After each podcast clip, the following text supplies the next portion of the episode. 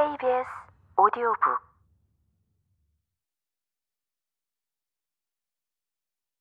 한국은 지옥불에도 무너지지 않은 그을린 가옥이며 한국인은 지옥불을 견디고 기어이 살아남은 사람들이다. 지옥에서 살아 돌아온 사람들이 바이러스 방역에 성공하는 것은 놀랍지 않다. 한국이 방역에 상대적으로 성공한 것은 선진국이어서가 아니라 헬조선이기 때문이다. 순식간에 인적, 물적 자원을 갈아 넣을 수 있는 곳. 원하면 통신사 기지국을 통해 시민의 동선을 샅샅이 복구할 수 있는 곳. 와불처럼 달관하는 대신 보란 듯이 살아남고야 말겠다는 결기를 가지고 너나 할 것 없이 추노꾼처럼 전력 질주하는 곳. 이것에 안온한 선진국형 게으름과 권태가 들어설 자리는 없다. 헬 카페에 독한 위스키와 커피가 넘치듯이 헬 조선에는 독한 역동성이 넘친다. 사람들은 여전히 밥을 사냥하듯이 먹고 자신이 굴릴 돌을 앞장서 고르는 시시포스의 심정으로 직장을 고른다. 각자 도생에 분투하는 동안 삶은 빨리 지나가고 영혼은 간헐적으로나 존재한다. 역병에 이어 도래할 경제 위기에 시시포스는 노역에서 해방, 아니 해고될 것이 두렵다. 비참하게 죽기 싫어하는 그 두려움을 연료 삼아 예언자들이 설치기 시작한다.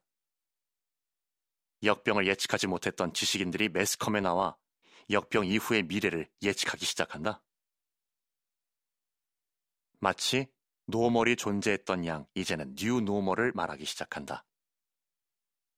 정치인은 구원을 약속하고 정치의 팬덤화는 가속화되고 지난 100년 동안 지속된 한국 공론장의 굿판적 성격은 변함이 없다. 생각의 폐허를 가득 채운 구호와 비난과 불안과 억울함과 집단 흥분 속에서 소종파 종교들은 번성한다. 탁지원 국제종교문제연구소장에 따르면 한국에는 현재 자신을 하느님이라고 주장하는 종교 지도자만 20여 명, 재림예수를 자처하는 이도 50명이 넘는다. 예언가들이 횡행하는 이곳에서 제정신을 유지하려면 선진국에 대한 환상에 쉽게 의탁하거나 자신을 연민하는 정신적인 울보가 되거나 달콤한 힐링을 섣불리 찾지 않는 것이 좋다. 솜사탕으로 이루어진 사회 안전망과 흔적 기관 같은 인권의식을 가지고 선진국 행세를 하는 이곳에서 살아남으려면 지당하기만 한 도덕적 담론을 넘어서는 강철 같은 생각이 필요하다. 잘 다져진 절망과 희망을 안고 강철로 이루어진 생각의 징검다리를 밟으며 죽을 때까지 의연하게 걸어가야 한다. 그와 같은 길을 앞서 걸어갔던 미국의 의학자이자 작가인 올리버 색스는 죽음을 앞두고 나의 삶이라는 글을 썼다. 그 글에서 그는 담담히 회고한다.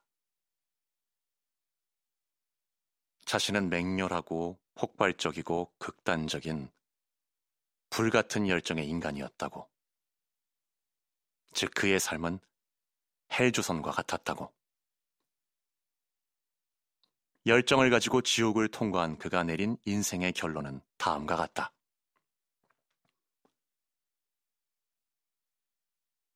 지각 있는 존재이자 생각하는 동물로서 이 아름다운 행성에 살 수 있었다는 것이야말로 대단한 특권이며 모험이었다. 실로 생각은 침잠이 아니라 모험이며 그것이야말로 저열함에서 도약할 수 있는 인간의 특권이다.